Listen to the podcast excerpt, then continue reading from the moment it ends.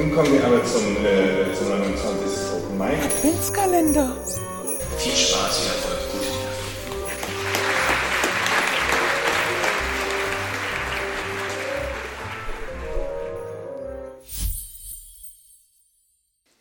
Die unerhörte Begebenheit findet im ersten Satz dieses Textes statt.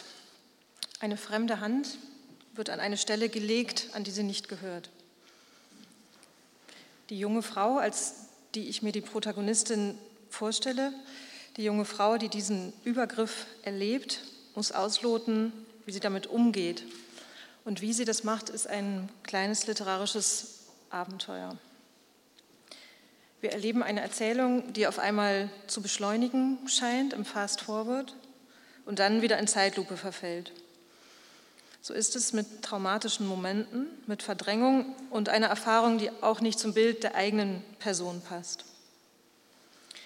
Wie nebenbei eröffnet dieser Text zudem die Lebenswelt einer alternativen Gemeinschaft, erzählt von Widerstand und Aktivismus, von Selbstermächtigung und von der Erschöpfung, die es mit sich bringt, richtige Entscheidungen zu treffen, gute Entscheidungen zu treffen. Und dann renne ich, ich renne schon viel zu lange, ich kann nicht mehr, heißt es im Text. Anne Esswein, geboren 1990, ist Autorin und Journalistin. Sie hat auch Visual Arts und in Schweden humanitäre Hilfe studiert. Ihr literarisches Schreiben aber kommt nicht vom Journalismus her. Es hat eine ganz eigene Dringlichkeit in den Themen, in der Form und in der Sprache.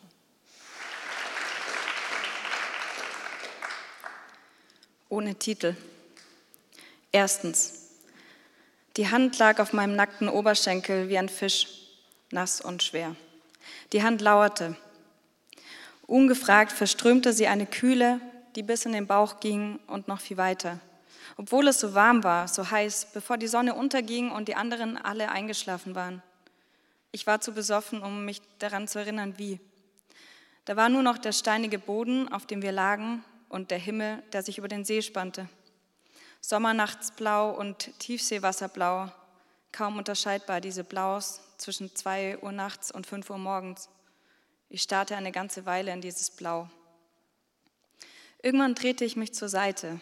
Baggerseesteine bohrten sich in meine Hüfte und die Hand drehte sich einfach mit, legte sich auf die Gänsehaut auf meinem Bauch. Ich stemmte die Hände in den Boden, der Boden drehte sich, die Bäume drehten sich und überhaupt, seit einer Weile war mir nach Kotzen. Aber Aufstehen ausgeschlossen. Alle lagen wie zusammengestürzt auf der Decke. Das Lagerfeuer qualmte noch. Lina war eingepennt in einem Berg aus Rucksäcken. Konnte sie nicht kurz die Augen aufmachen und nachsehen? Schau her, da ist diese Hand, die lauert. Wahrscheinlich sackte ich wieder zusammen. Die Fischhand grub weiter, den Bauch entlang, dorthin, wo die Bikinihose anfing, stoppte, lauerte. Rauschendes Schilf, hier und da ein Schnarchen, kein Laut, als die Hand vordrang, eindrang und so weiter. Zweitens. Wir leben jetzt in einer alten Knopffabrik. Wenn der Postbote kommt, ruft er in die Halle Knöpfe und Co. Unlimited. Unlimited, das kommt von uns.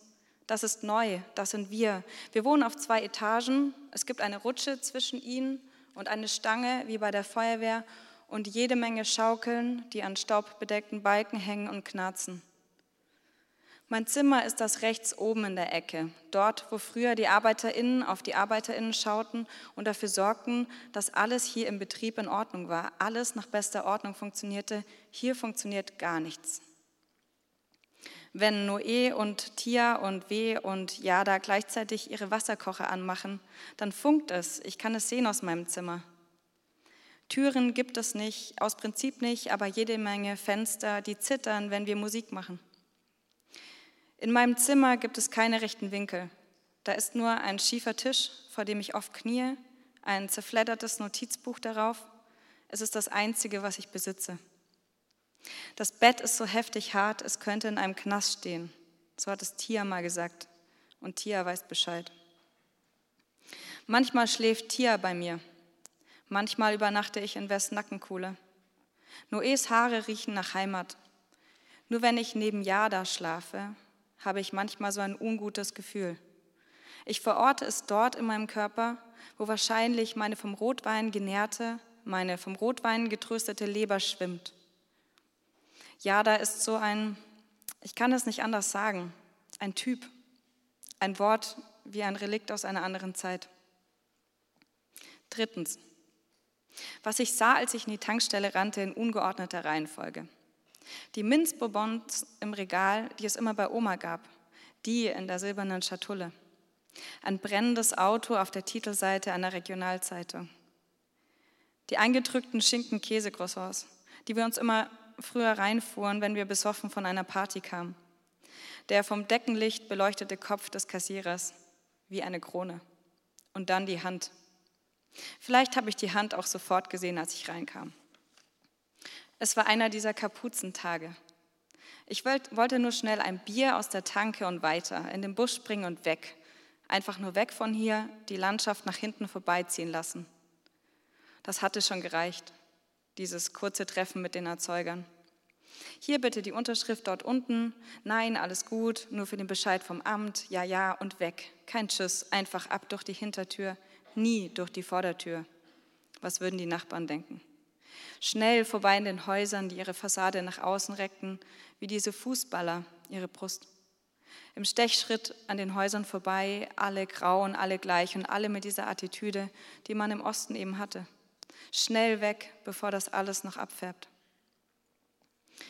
Die Schiebetür geht auf, ich trete ein, die Schiebetür geht zu. Und dann ist plötzlich alles langsam. Der ganze Körper wie ein Stromausfall. Hinten rechts in der Ecke, vor der Glasfront zwischen der Kaffeestation, dem Zeitungsregal und den Menschen, die sich an Stehtischen unterhalten, liegt die Hand.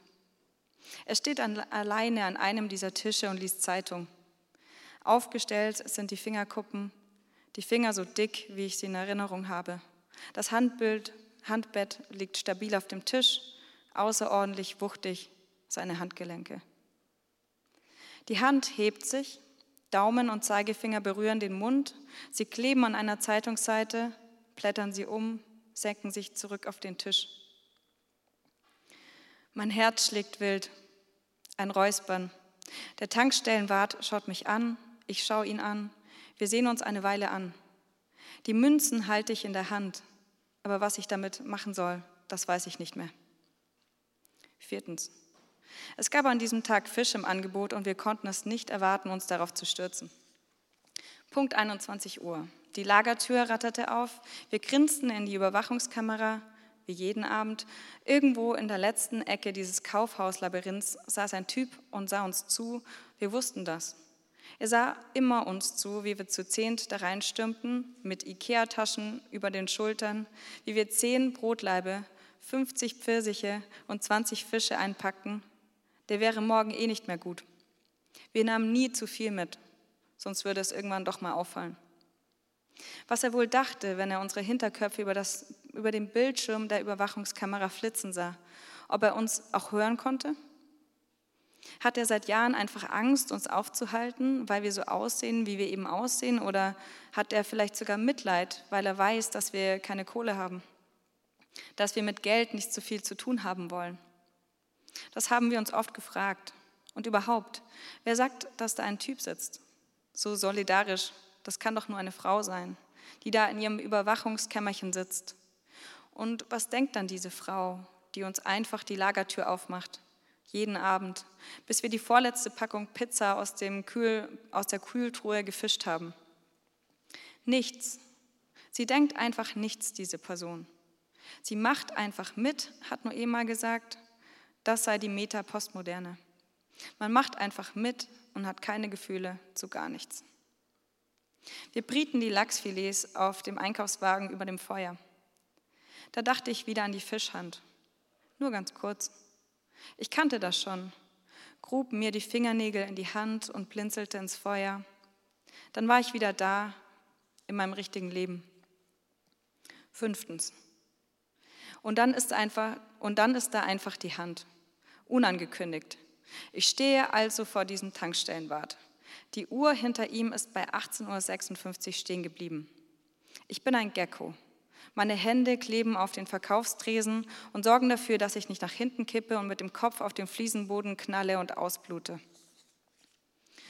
Menschen sagen, dass man bei Unfällen alles ganz genau wahrnimmt.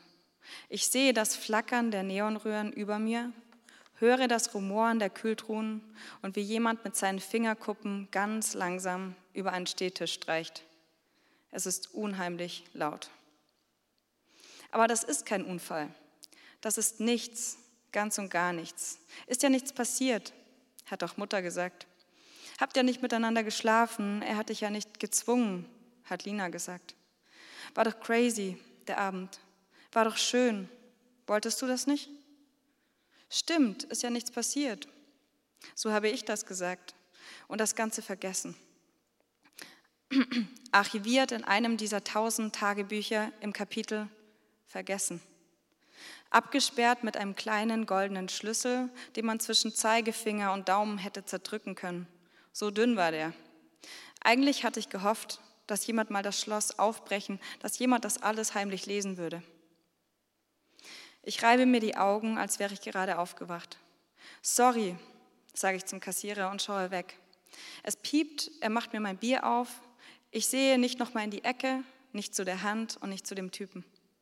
Ich ziehe mir die Kapuze weit über die Stirn, ich drehe nach links ab und gehe. Ich laufe so schnell, dass ich fast gegen die Schiebetür knalle, weil sie nicht schnell genug aufgeht und dann renne ich. Ich renne schon viel zu lange. Ich kann nicht mehr. Sechstens. Und dann war da diese Frau. Sie sah vertrauenswürdig aus. Weiche Augen, die Hände auf dem Rollator abgestürzt. Sie trug das Kinn erhoben. Das mochte ich. Ich setzte mich neben sie. Der Bus kommt zu spät, nuschelte sie eine Einladung. Ungehemmt musterte sie mich von meinen blauen Haaren über das bunte Flatterhemd bis zu meinen Lederschuhspitzen. Dann räusperte sie sich. Ein Räuspern von der Sorte Menschen, die niemanden zum Reden haben ob ich Künstlerin sei. So ähnlich, sagte ich. Dann erklärte ich ihr, wie wir durchs Leben wandern. Wandern, wiederholte sie und hob die Augenbrauen wie Flügel. Ja, sagte ich, wir wollen so viel vom Leben aufsaugen wie möglich. Wir haben nicht viel Zeit, wissen Sie? Wir wollen alles mal gesehen haben. Das bedeutet, dass wir alle zwei Wochen unseren Job wechseln. Aus Prinzip. Wir wollen alles verstehen die Formeln, nach denen das Wirtschaftssystem aufgebaut ist, die Inhaltsstoffen von Gebäuden, die Beschaffenheit von Friedhofsgräbern, Stammtischpolitik, Zoologie, Poesie. Und wenn wir eine Weile gearbeitet haben, gehen wir in den Wald, irgendwo weit weg, ein paar Monate lang. Wir unterhalten uns über die Dinge, die wir erlebt haben, wir drehen sie um, wir lernen daraus. Und weil sie das nicht falsch verstehen sollte, wir waren ja keine Hippies, keine Hänger, sagte ich gleich noch dazu, die meisten von uns stehen morgen früh auf. Wir packen unsere Rucksäcke und schmieren unsere Brote. Oft schweigen wir dabei. Wir stehen am Taxitreff und an der Bushaltestelle, noch bevor die Straßenlampen ausgehen. Wir ackern schon auch. Sie nickte. Vom Ackern schien sie etwas zu verstehen. Wir reckten den Kopf nach links, aber der Bus kam nicht. Wir starten trotzdem weiter. An Orten wie diesen lag die Stille in den Straßen wie Nebel. Diese Woche, sagte ich, haben wir in dieser Einrichtung gearbeitet. Zwischen Psychiatrie und Knast liegt nun dieses Haus, eine soziale Einrichtung nennt sie sich, ein Ort, um wieder klarzukommen. Dort, wo die Frauen hinkommen, die schlurfen. Ich wusste nicht, warum ich ihr davon erzählte, wie fertig es mich machte, das zu hören. Sie laufen hinter dir vorbei, du siehst ihr nicht mal in die Augen, du hörst nur die Schlappen auf dem PVC-Boden, das Schlurfen und alles ist klar. Warum? fragte die Frau. Warum was ist klar? Sie wirkte ganz wach. Nur Frauen, die missbraucht wurden, ziehen ihre Füße so, Füße so nach. Du kannst es sehen, du kannst es hören, sie haben keine Kraft mehr. Die schlurfen. So ist das. Ihre weichen Augen blinzelten. Sie starrte auf ihre schrumpeligen Hände, faltete sie wie zum Gebet. Vielleicht betete sie wirklich. Es dauerte eine Weile, dann sah sie mich fragend an. Aber die Antwort, die wusste sie schon. Siebtens. Warum hat es die Evolution so eingerichtet, dass Menschen in Gefahrensituationen einfrieren, sich totstellen? Sollten sie nicht besser wegrennen oder kämpfen? Ich stehe vor diesem Tankstellenwart. Die Uhr hinter ihm ist bei 18.56 Uhr stehen geblieben. Er schaut auf die Münzen in meiner Hand. Ich lasse sie nach hinten regnen. Sie landen auf einem Metallregal, das klingt herrlich. Dabei kippt das Bier auf den Boden und zerplatzt. Alle schauen mich an. Das Geplapper mit einmal still. Auch die Hand bewegt sich. Ich brülle so laut ich nur kann. Ich brülle und brülle, bis ich husten muss vor meinem Brüllen, dann lache ich. Mit der rechten Hand fege ich den Bistrotisch aus dem Weg. Der Typ fällt nach hinten. Er hält die Hände schützend vor sich, aber keine Chance. Ich trete mit meinen Stiefeln direkt in seinen Bauch. Er fällt, fängt sich, liegt am Boden. Dann springe ich hoch. Ich springe direkt auf die Finger. Es knackt ganz fürchterlich. Ich springe noch einmal und trete mit voller Wucht auf die Hand, als wäre sie ein Insekt, das ich töten muss. Achtens. Einmal, als wir mit der Band geprobt haben, kamen die Cops. Nicht wegen dem Haus, auch nicht wegen den Drogen und den nicht bezahlten Steuern. Sie kamen, weil ein Nachbar sich gesorgt hatte. Die Nachbarn hatten gesagt, da schreit jemand, mehrere, Frauen. Sehen Sie mal nach, sehen Sie mal nach dem Rechten. Sie kamen also. Die Cops standen im Tor in voller Montur. Sie sahen so aus, wie wenn Kinder Star Wars-Krieger malen. Wir haben gelacht. Wir proben nur, haben wir gesagt. Wir machen Musik, wir brauchen den Ausdruck. Und warum müsst ihr dafür so viel schreien, haben die gefragt. Das zu erklären, den Cops, das hätte eine Weile gedauert. Aber sie hatten keine Zeit, sie mussten gleich weiter. Es gäbe viel zu tun in dieser Stadt, wenn die wüssten. Neuntens. Also, ich stehe vor diesem Tankstellenwart. Die Uhr hinter ihm ist bei 18.56 Uhr stehen geblieben. Er sieht mich an, ich sehe ihn an. Ich löse die Finger vom Dresen, ich mache mein Bier auf, ich zähle meine Atemzüge. Eins, zwei, drei. Draußen dämmert es schon. Autolichter blitzen vorbei. Der Boden mit seinem Schachmuster aus Fliesen wirkt unendlich entfernt. Vier, fünf, sechs. Ich spanne meine Schulterblätter auf. Ich wachse ein paar Millimeter. Der Boden scheint mir stabil. Dann gehe ich Richtung Bistrotisch. Ganz langsam. Erst als ich den Stuhl zu mir heranziehe, bewegt sich die Hand, raschelt mit der Zeitung, zuckt zurück, hinter den Rücken, flüchtet. Ich stelle mein Bier auf den Bistrotisch. Kein Wort sage ich, aber er schrumpft schon zusammen, zwei schmale Schultern in einem viel zu großen Pullover, wie ein uralter Ballon, der plötzlich seine Luft verliert. Und dann reden wir.